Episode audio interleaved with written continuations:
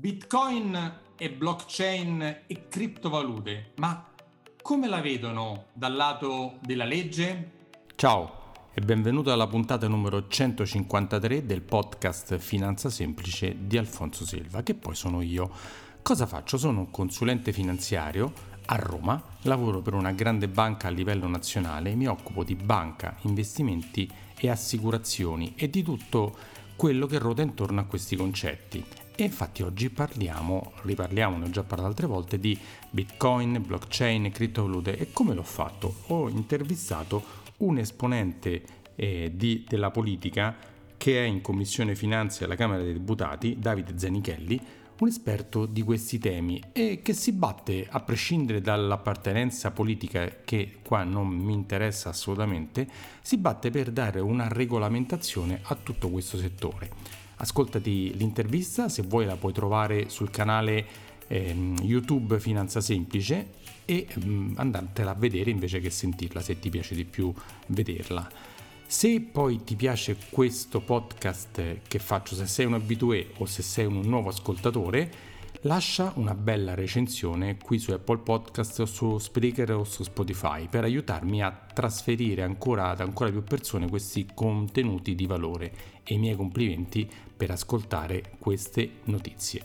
Oggi, per parlare di questo argomento che ho appena detto, insomma Bitcoin, blockchain, ho invitato un esponente parlamentare, Davide Zanichelli. Ciao Davide, benvenuto. Ciao Alfonso, buongiorno a tutti.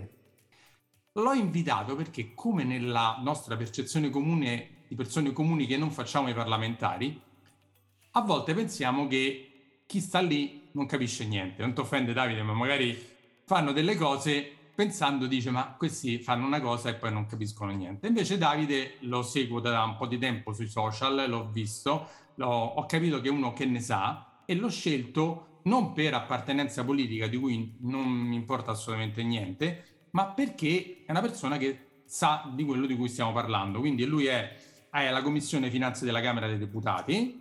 Se dico qualcosa di sbagliato correggimi. Nel caso te lo dico, ma finora va tutto bene. È un ingegnere informatico, quindi ha un passato da nerd, smanettone, insomma uno che queste cose le faceva per lavoro prima di fare il deputato. Dico bene anche questo? Sì, ovviamente lavoravo con le basi di dati, quindi facevo l'ingegnere informatico, l'analista IT in qualche società. Esatto, e quindi ha un passato, diciamo, di competenza. Adesso è entrato in Parlamento, è stato nominato a questa commissione, quindi ha delle competenze, e l'ho chiamato perché vorrei che ci spiegasse il discorso Bitcoin, blockchain, criptovalute sul lato di come la vede il legislatore. Caspita, una domandona Alfonso. Secondo solo, adesso ti lascio la parola e da tutto quanto. Ti ricordo che puoi andare sul mio sito www.alfonsoselva.it, scaricarti gratis il mio sito, come investire i tuoi soldi senza sbagliare. Sì, intanto mi sbaglio io invece a dire il titolo. E c'è anche un piccolo capitolo sul Bitcoin, e se te lo scarichi avrai delle basi per capire bene come investire i tuoi soldi. Ma torniamo a te, Davide. La domanda è, che fate là dentro? No, vabbè. Allora, all'interno del Parlamento si discute di tantissime cose che ovviamente c'entrano, per dire, in Commissione Finanze, perché ci sono 14 commissioni alla Camera, 14 commissioni permanenti, più ci sono quelle bicamerali, tipo la Commissione Antimafia, tipo la Commissione d'Inchiesta Banche, ok. 14 commissioni permanenti, e io sono in una di queste, la Commissione Finanze, che anch'essa si occupa di diverse cose, non voglio dire più importanti, ma sicuramente per certi aspetti più rilevanti. Ad esempio la delega fiscale è una delle cose che la Commissione Finanze ha dovuto trattare, gli aspetti appunto fiscali, tributari, ma anche alcuni aspetti ad esempio al contesto bancario, comunque afferiscono alla Commissione Finanze. Senza dubbio l'aspetto delle criptovalute, che l'aspetto fiscale è uno degli aspetti. Che è super, diciamo, controverso, perché ecco, io sento diversi commercialisti, esperti, e ognuno dice un po' in un certo... devi pagare le tasse, non le devi pagare, la devi dichiarare, non la devi dichiarare, il quadro RV, sì, no, è un asset, è una valuta, cioè onestamente non c'è una cosa a base su cui dici è questo, no? Perché? Perché da un lato questo è un mondo che è estremamente dinamico, cioè pensiamo semplicemente a come è nato, ok? E che i fenomeni che lo hanno caratterizzato fino ad oggi, pensiamo alla cosiddetta bolla delle ICO alla fine del 2017, oppure adesso che vediamo il fenomeno degli NFT, quindi è una cosa che cambia molto rapidamente, è molto nuova. E l'altro aspetto è, secondo me, un po' più delicato, che è essenzialmente nato per non avere la necessità di intermediari. Poi questi ci possono essere degli intermediari, quasi tutti praticamente, che quelli che vogliono comprare qualche criptovaluta passano da degli exchange che sono degli intermediari. Ma al di là di questi, le transazioni possono avvenire anche senza la necessità di intermediari. E questo è una caratteristica che alla fine è un po' è quello che sottende la nascita delle criptovalute. E qual è la caratteristica? Secondo me è anche uno degli aspetti, perché se a un certo punto fai una norma, fai una legge un po' troppo stringente o particolare, il rischio è che a un certo punto, come dire, il mercato se ne vada, perché è un mercato senza confini. Quindi, mettendo insieme tutto questo, dal punto di vista fiscale, al momento in Italia l'unica cosa che è presente è la risposta a un interpello e mi pare anche una sentenza. Quindi diciamo non c'è una norma primaria che dica come ci si deve comportare, ci sono delle risposte a degli interpelli dell'Agenzia delle Entrate. Da un lato è un male ovviamente, perché questo è una mancanza di chiarezza, se ci fosse chiarezza specialmente nell'innovazione sarebbe un aspetto positivo per tutti. Dall'altro però, secondo me, questo è un pensiero esclusivamente personale, la presenza di una legge in un mondo così dinamico come questo può far sì che una legge eventualmente fatta anche bellissima possa appena fatta diventare vecchia. Quindi secondo me ci sono anche questi aspetti da tenere un po' in considerazione. Però una cosa ci tengo a dire, è un mondo di nicchia, sì, però io quello che ho visto all'interno del Parlamento è che magari se ci sono livelli di competenza anche piuttosto diversi, quello che è abbastanza diffuso fra le persone, fra i parlamentari, fra i miei colleghi alla Camera o in Senato, comunque c'è curiosità.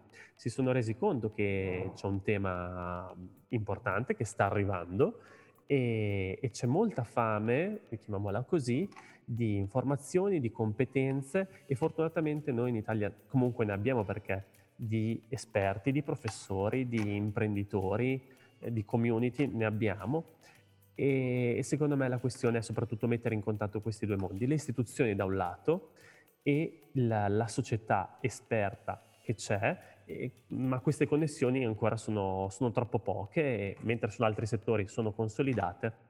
Su questa cosa estremamente di frontiera sono da costruire, però insomma sono anche qua per questo personalmente. Vedi, hai detto delle cose, io ti dico la mia idea, no? Secondo me serve sicuramente una base di regolamentazione, né troppo stretta né troppo larga, perché se è troppo larga succedono fenomeni tremendi, tipo il Terra Luna che è successo da poco, le ICO che hai detto tu, insomma di truffe che però non vengono regolamentate, che poi fanno passare come le cose serie, che magari è al lato invece Bitcoin, come fanno accomunare nella vulgata comune, è tutta una truffa. Non è assolutamente così, quindi serve una base regolamentata, no? Che penso è quello che dovete arrivare voi, no? A regolamentare. Però neanche troppo, perché come hai detto te giustamente, se stringi troppo le maglie il mercato scappa, perché ormai non esiste più un mercato che è solo qui in Italia, cioè può andare dovunque, quindi bisogna contemperare queste due cose, no? Come infatti una delle domande che ti volevo fare è sulla MiCA, se spieghi un attimo la MiCA che cos'è, che è una legge europea se non mi sbaglio, che poi dovrà essere a cascata attuata da tutti i vari parlamenti nazionali, no? Esatto, MiCA sta per Marketing Crypto Asset. Regolamenta praticamente quasi tutto dal punto di vista europeo, e questa è anche una cosa positiva, perché il rischio è il cosiddetto arbitraggio normativo, cioè se noi facciamo una norma lo Stato di fianco fa una norma più uno, diciamo, chiamiamola così per qualche aspetto, e quindi rischia di prendersi il mercato. Il fatto che sia una cornice europea, che ovviamente non è globale, però perlomeno allarga il perimetro geometrico. E questo è, diciamo, un aspetto positivo. Magari la speranza è che questa legge possa essere tipo come il GDPR, no? Che poi è stato preso come benchmark, come obiettivo anche dagli americani, perché adesso praticamente l'hanno dovuto adottare anche loro, anche se non volevano praticamente. Quindi speriamo che questa diventi la stessa cosa per il resto del mondo. Può darsi che lo diventi, adesso ci sarà da capire, perché qua effettivamente non parliamo... Cioè, parliamo di cose estremamente rilevanti, come appunto i dati personali, ma poi parliamo, se ci pensiamo, di transizioni di valore. Cioè, non stiamo parlando di informazioni che sono rilevanti, ma forse qualcosa di un po' più rilevante, non lo so, comunque perlomeno alla pari, che è il valore. Cioè, la possibilità di scambiare su internet qualcosa di scarso, che appunto prima di Bitcoin non esisteva. Perché in fin dei conti anche quando facciamo un bonifico in sostanza non stiamo cambiando valore, stiamo dando un'informazione alla banca per disporre qualche cosa.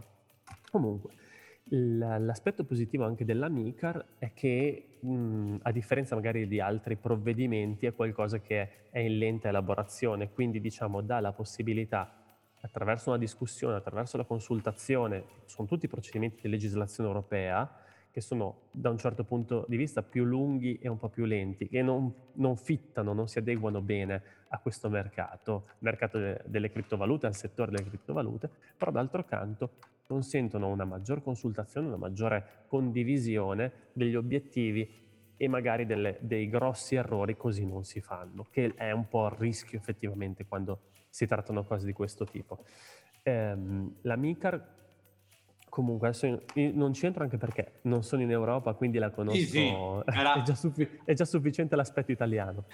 Non tratta comunque l'aspetto fiscale, perché l'aspetto fiscale, non solamente per le criptovalute, posso anche dire purtroppo, perché insomma anche lì all'interno dell'Unione Europea c'è un tema legato all'imposizione fiscale disomogenea all'interno dell'Unione Europea, comunque rimane e rimarrà demandato ai singoli stati. E anche su questo c'è un bel dibattito. Io non sto dicendo che ho la risposta giusta, che è quella che dico io, però dico semplicemente che è un tema di cui dobbiamo discutere, anche la mia esortazione verso le altre forze politiche. Dobbiamo parlarne perché questo è un tema che, diciamo, comunque ci arriva addosso, ecco. Senti, giustamente abbiamo detto che la MiCAR è europea. Parliamo dell'Italia, noi siamo italiani, quindi se abbiamo delle criptovalute, Bitcoin o qualsiasi altra, c'è molta confusione su... pago le tasse, non pago le tasse, le dichiaro, non le dichiaro, il quadro RV e quant'altro.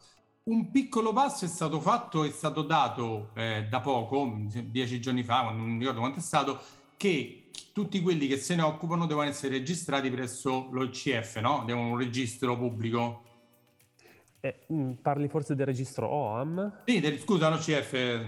Ok. OAM, io sono OCF, no.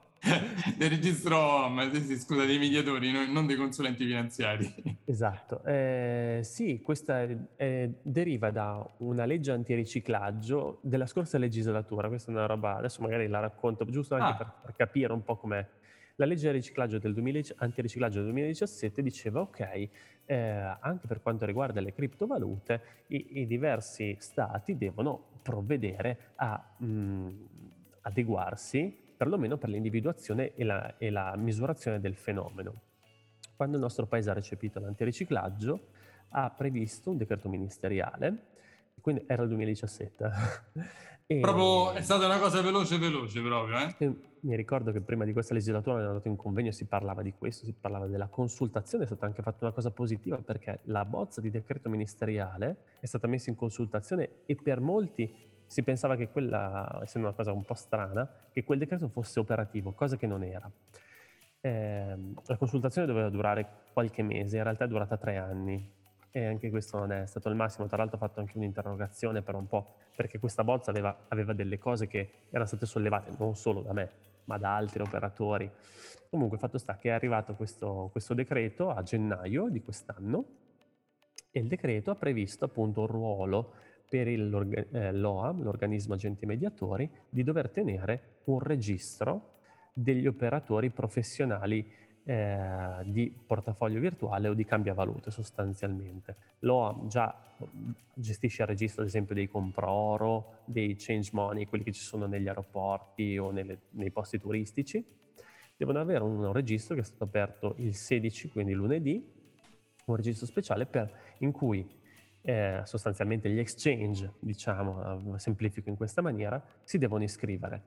Si devono iscrivere tutti quelli che lavorano in Italia, che siano italiani o che siano stranieri, non importa, questi devono avere una stabile organizzazione in Italia. Ecco perché alcuni anche operatori stranieri hanno aperto negli scorse settimane, negli scorsi mesi delle sedi in Italia, e devono iscriversi al registro. E in più questo li obbliga anche a dover mandare trimestralmente le posizioni, chiamiamola così, dei clienti italiani perlomeno. Questa è una cosa iniziata adesso, anche questo è positiva e negativa, lo scopriamo, ragioniamoci. Però Davide, mi sembra di aver letto che non tutti l'hanno accolta bene, hanno fatto molte obiezioni sulla procedura, su chi, su cosa, dare una patente a qualcuno che non se la merita, insomma non è proprio una cosa condivisa da tutti questa nuova procedura. Infatti da un lato il decreto è stato positivo che fosse stato messo in consultazione, la circolare invece dell'OAM che disciplina un po' le iscrizioni o il pagamento così, questo invece è uscito senza la condivisione, per quanto mi consta, perlomeno di sapere, al sottoscritto. E, ad esempio, le società devono pagare 8.300 euro per iscriversi. Ora, per una grossa società, vuol dire, non è un problema. Non è per sé. Okay. Per una società straniera che arriva in Italia ci può anche stare. Per una piccola startup, per un gruppo di ragazzi che magari comincia e fa innovazione e si cimenta, è una barriera all'ingresso, e soprattutto perché è l'iscrizione iniziale, ma questa non discrimina se ad esempio ti iscrivi inizialmente ma hai 10.000 clienti o ne hai 200, che tu sia grande o che tu sia piccolo, la cifra iniziale è quella. Amen. Io l'ho fatto sapere, ovviamente l'organismo agenti mediatori non riceve contributi pubblici ma deve fare servizio pubblico, questo deve essere ovviamente coperto, quindi se lo deve fare non fa beneficenza, però quello che secondo me poteva essere fatto, ad esempio questo contributo poteva essere disciplinato probabilmente in maniera un po' più precisa. Senti, questo ormai diciamo la cosa buona, almeno ci sta una mini regolamentazione, che non c'è più il far west totale, che chiunque poteva fare qualunque cosa, e adesso magari la aggiusteranno, metteranno degli scalini diversi a seconda della grandezza, di tante cose, no? Ma altre cose invece importanti che ci sono, che magari noi non sappiamo o che stanno per arrivare, su cui state lavorando per dare una base regolamentata e quindi dare la sicurezza, perché lo sai, finché non c'è la sicurezza, la maggior parte della gente non partecipa, non diventa un fenomeno totale. Io però devo spezzare una lancia rispetto alla disciplina attuale, perché molti pensano che se non c'è una legge in Italia non si può fare. Eppure facendo questo mestiere, okay, sono venuto a conoscenza di realtà estremamente positive attualmente presenti in Italia e che operano con la legislazione attuale. Non a caso, in Italia abbiamo il più antico exchange al mondo, questo è italiano ed è sempre stato totalmente in regola, a differenza magari di altri che sono stati nei paradisi fiscali. Questo significa che le cose si possono fare anche nel nostro paese. Può essere un po' più complicato, sì, è chiaro, se no uno sta alle Cayman, grazie. Se uno vuole, è chiaro che la cornice regolamentare ti dà comunque una sorta anche di solidità, e non dimentichiamo, Alfonso, che tu lo sai, questo settore qua è il settore della fiducia, in cui ci si rende conto di quanto sia importante il valore della fiducia, che sta appunto dietro a ciò che ci scambiamo, cioè ci fidiamo che quello che riceviamo come valore sia utilizzabile, ed è per quello che gli diamo valore, ci fidiamo di questo. E le istituzioni con cui collaborare è chiaramente un po' più complicato rispetto al fare da soli, però hanno quell'asset, quell'intangibile, che se lo fai hai acquisito un aspetto di fiducia che altrimenti non avresti. Guarda Davide, io volevo riprendere quello che hai appena detto, che è vero, è verissimo. Io sul mio canale YouTube e podcast ho intervistato Young Platform, che insomma è una società enorme, Chexig, Ametrano, Bitcoin People, che permette a tutti i vari di ricevere pagamenti in Bitcoin facilmente, semplicemente. Insomma, adesso magari non me li ricordo neanche tutti, diversi esperti di settore. Quindi sì, è vero, si è sviluppata, però sai, ancora c'è in giro la vulgata del ma questi, è tutto strano. Sì, c'è tante persone che l'hanno fatto, però tu lo sai, io faccio il consulente finanziario, no? E dietro c'è le banche, la fiducia, la sicurezza, la tranquillità, la cosa di essere regolamentati. E finché non ci sarà questa fiducia in tutti quanti, il settore non diventerà consolidato, che poi è quello che serve per evitare quelle cose strane che succedono, no? E questa si costruisce poco a poco, secondo me. Quindi una delle cose che appunto ho fatto qua in Parlamento è il cosiddetto intergruppo, cioè per mettere insieme le persone che avevano curiosità in questo senso, perché anche il Parlamento non è l'unico organo che decide, è uno degli organi che decide magari anche sugli altri, sì, però non è l'unica cosa decisa. Le autorità tipo la Consob, la Banca d'Italia sono organismi cosiddetti indipendenti. Certo. Ma solo per fare questi esempi, il decreto ministeriale di cui parlavo prima l'ha fatto il Ministero dell'Economia e delle Finanze, ma non è passato in commissione per nemmeno una ratifica.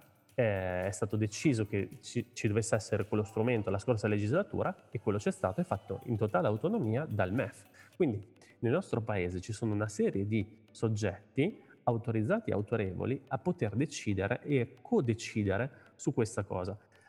Il Parlamento è la cosa su cui magari posso lavorare personalmente, e l'intenzione, adesso arrivo al punto, è quella di mettere tutti insieme intorno al tavolo. Da un lato le istituzioni ci mancherebbe, ma dall'altro anche quei professionisti che hai citato tu e che non mancano, perché dietro quelle società ci sono dei cervelli veramente in gamba.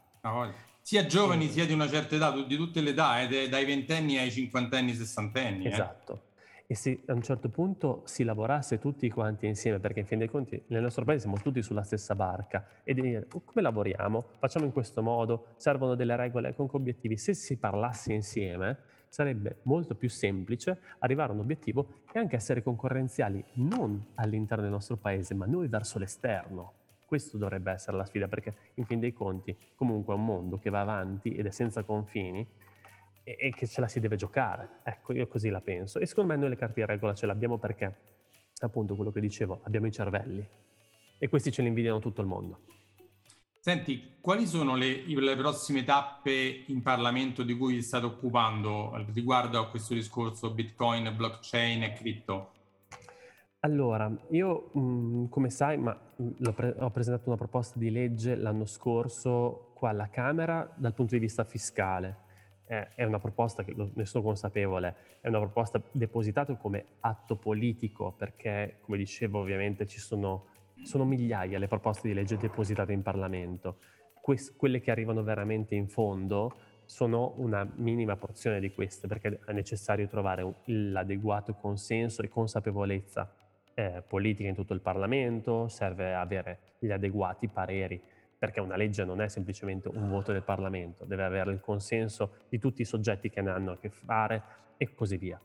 Però è un passo, è una bozza di discussione, ne è anche stata presentata una associata, simile, anzi forse addirittura, con l'umiltà lo dico, anche un passo avanti, perché è più recente, migliore in Senato, un po' più chiara, e questo secondo me è un primo passo. Io ho personalmente intenzione di lavorare per lasciare alla prossima legislatura una bozza un po' più completa, perché non solamente dal punto di vista fiscale, e sono questi i prossimi passi secondo me, perché l'aspetto fiscale è solamente uno degli aspetti. Se noi pensiamo ad esempio alle criptovalute, quelle confiscate, perché fanno parte di magari alcune delle attività illecite che ci sono. Io non sono a dire che sono consapevole che sono una minima parte, a differenza magari di quello che dicono in molti, sono una minima parte, ma ci sono anche delle criptovalute confiscate.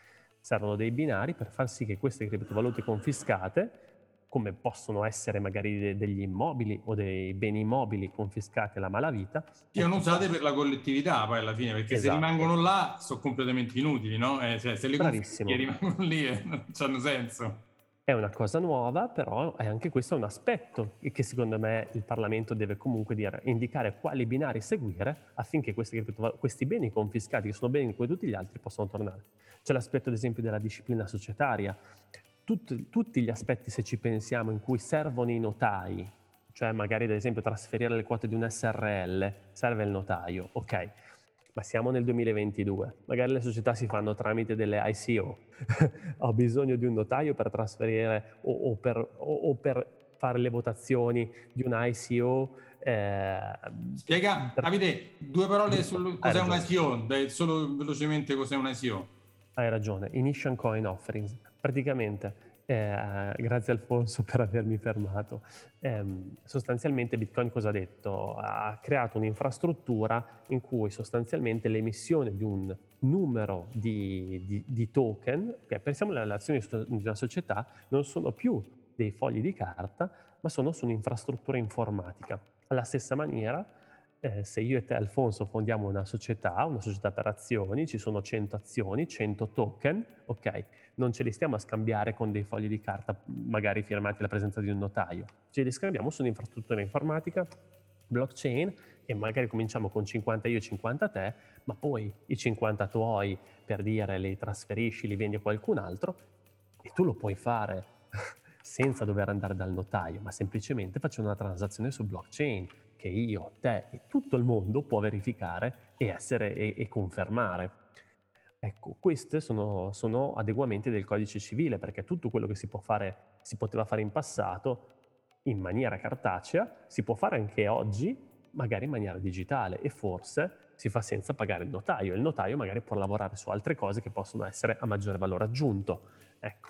Progresso, ci sono tanti aspetti. Ecco, io quello che sto lavorando adesso è per poter lasciare alla prossima legislatura una proposta un po' più articolata, un po' più completa, che non sia solamente fiscale, ma che sia una base di discussione per un mondo che cambia su questo settore. Senti, ti faccio 2 o 3 domande da uomo della strada, che poi sono quelle che magari mi fanno anche a me e io le rigiro a te, no? Allora, se io ho delle criptovalute, devo pagarci le tasse? Se io le compro a 100 e le vendo a 150, ci devo pagare le tasse su quei 50, sì o no? Allora, le tasse vanno pagate. Questo. Come la morte. No, ma c'è un aspetto anche sociologico. In fin dei conti, siamo in un paese, riceviamo dei servizi. È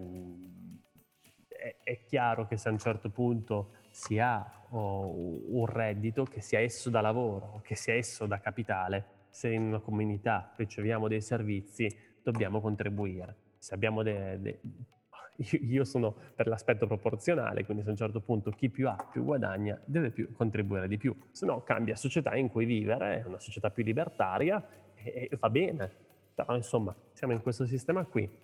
Se ci vogliamo stare, e secondo me ha dei vantaggi, perché in fin dei conti abbiamo dei servizi, poi ne possiamo parlare, però insomma si deve contribuire. Quindi la mia risposta è che sì, si devono pagare le tasse.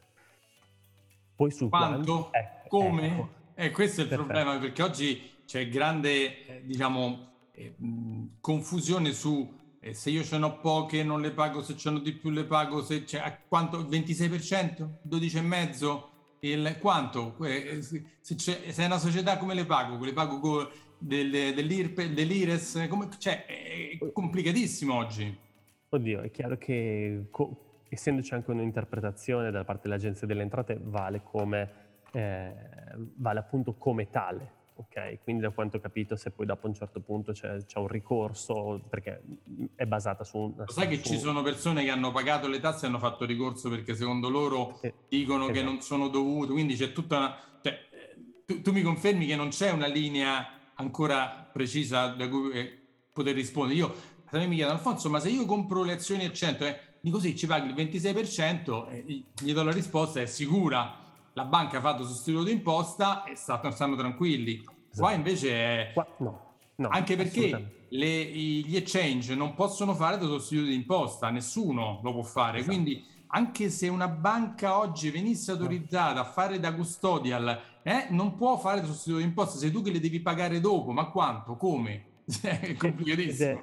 Ed è uno degli aspetti che frena attualmente, non l'unico. È uno degli aspetti che frena le banche, perché a un certo punto se ti devono vendere un servizio di custodial, però poi è un servizio a metà, perché a un certo punto dici sì, io ti faccio la custodial, però vada bene che quando fai la dichiarazione dei redditi ti devi arrangiare, perché quella non te la faccio, a differenza di altri prodotti che possono vendere, per i quali invece a un certo punto non hanno bisogno di un commercialista o di doversi a rovellare sulla dichiarazione dei redditi. Infatti i fondi comuni hanno avuto il grande successo che hanno perché sono semplici, perché ma tutto quello che è il finanziario, la banca ha fatto sostituto d'imposta e semplifica la vita a tutti quanti. Però Alfonso, qua mi permetti una parentesi filosofica, questa cosa non è semplice, nel senso, tornando all'inizio, questa infrastruttura è nata per evitare la presenza di intermediari. Certo. Quindi io ritengo anche abbastanza rischioso questo mondo, quindi prima di buttarci, è chiaro che si vuole qualcosa di semplice, ma in realtà qua di semplice c'è veramente poco. Allora, il rischio è che qua si compri, si sottoscriva qualcosa che nemmeno si conosce. Allora, forse l'aspetto prima è capire che cos'è e perché, e allora si capisce anche che a quel punto tu devi avere qualcosa senza gli intermediari e poi magari te lo compri ed è lo sforzo magari inferiore a quel punto, perché sono cose veramente complicate. Davide, ci ho fatto una puntata sul Bitcoin, blockchain e cripto, sul discorso di non quanto ci guadagno ma perché esistono, cioè il concetto del perché sono nate, come si può, a che cosa servono, e per le cose umanitarie, per cose sociali, tante cose, cioè quello è tutto un altro aspetto. Infatti io quando ne parlo, quando uno mi dice ma li compro, dico ma tu hai capito cosa sono? Hai guardato un attimo? Se tu non capisci, non lo fare, cioè non puoi comprare una cosa perché te l'ha detto tuo cugino che ci ha guadagnato tanto 3-4 anni fa e oggi tu, preso dall'avidità, le vuoi fare. No, devi capire, se non riesci vai da un professionista che te le spiega, da me, da qualcun altro che ti dice prima guarda sono questo, pro, contro, rischi, vantaggi, consapevolezza, allora lo fai. Poi lo vuoi fare da solo? Allora devi capire come farlo da solo. Lo vuoi fare attraverso un intermediario? E lo fai attraverso un intermediario. Certo che il sistema era nato per fare tutto da soli, però lo sai meglio di me. Oggi se tu dici alle persone di avere la sua chiave privata col suo cold wallet, che non ci mettiamo a spiegare cos'è, la maggior parte non capisce niente. Esatto. Deve avere un intermediario che l'aiuti in questa cosa, no? Che lo accompagna, assolutamente. Guarda, siamo nella stessa barca. Anch'io ho avuto un sacco di persone che mi hanno detto me li compri tu? E no, non esiste.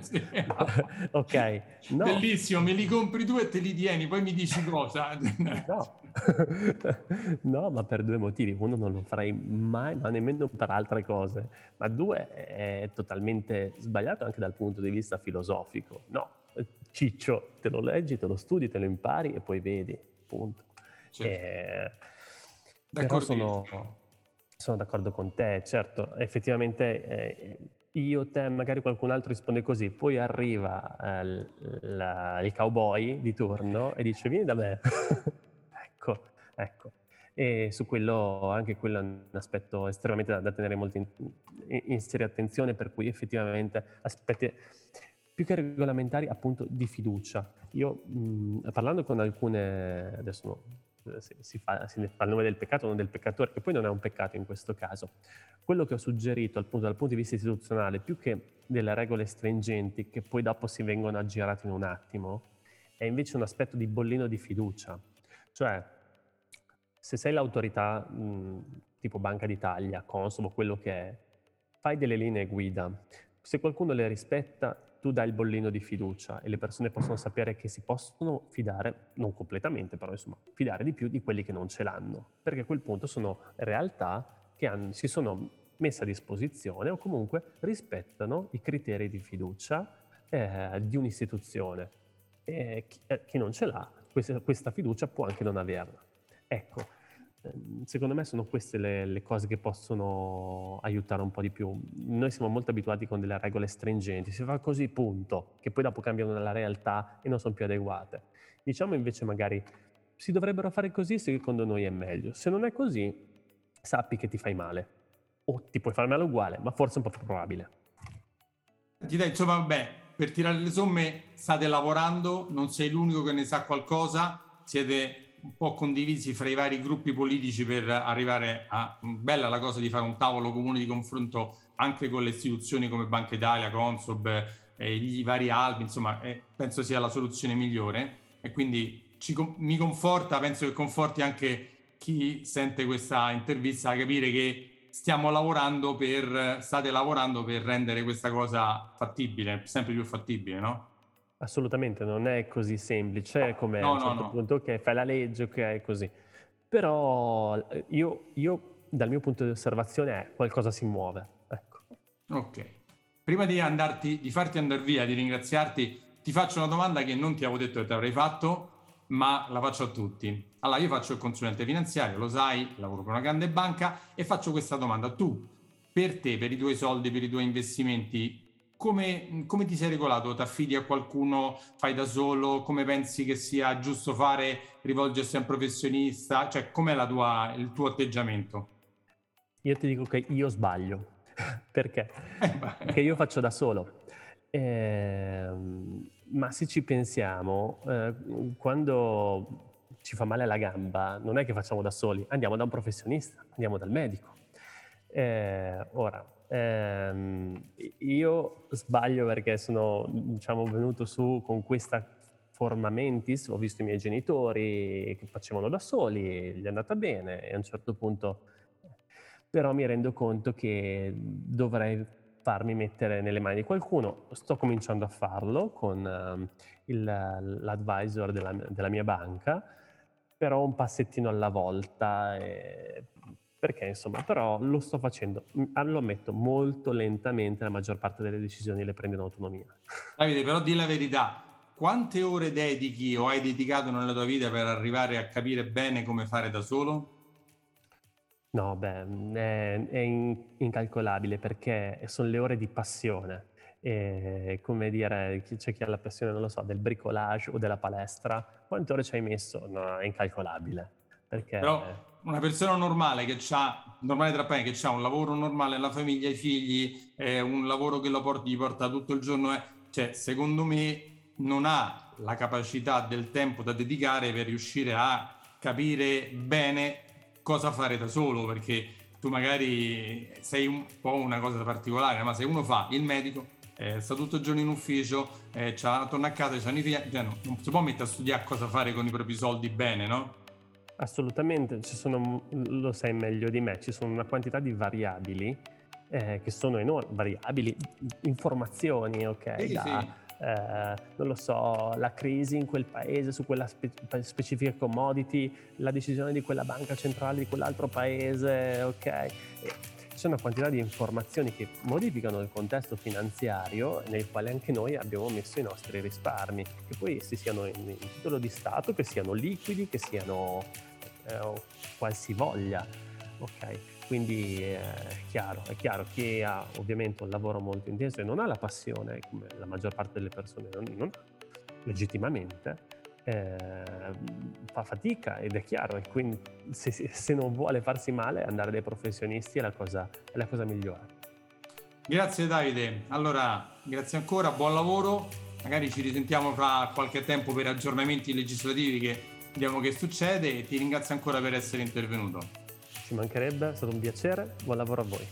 Ciao, ciao, ciao. Ciao, ciao.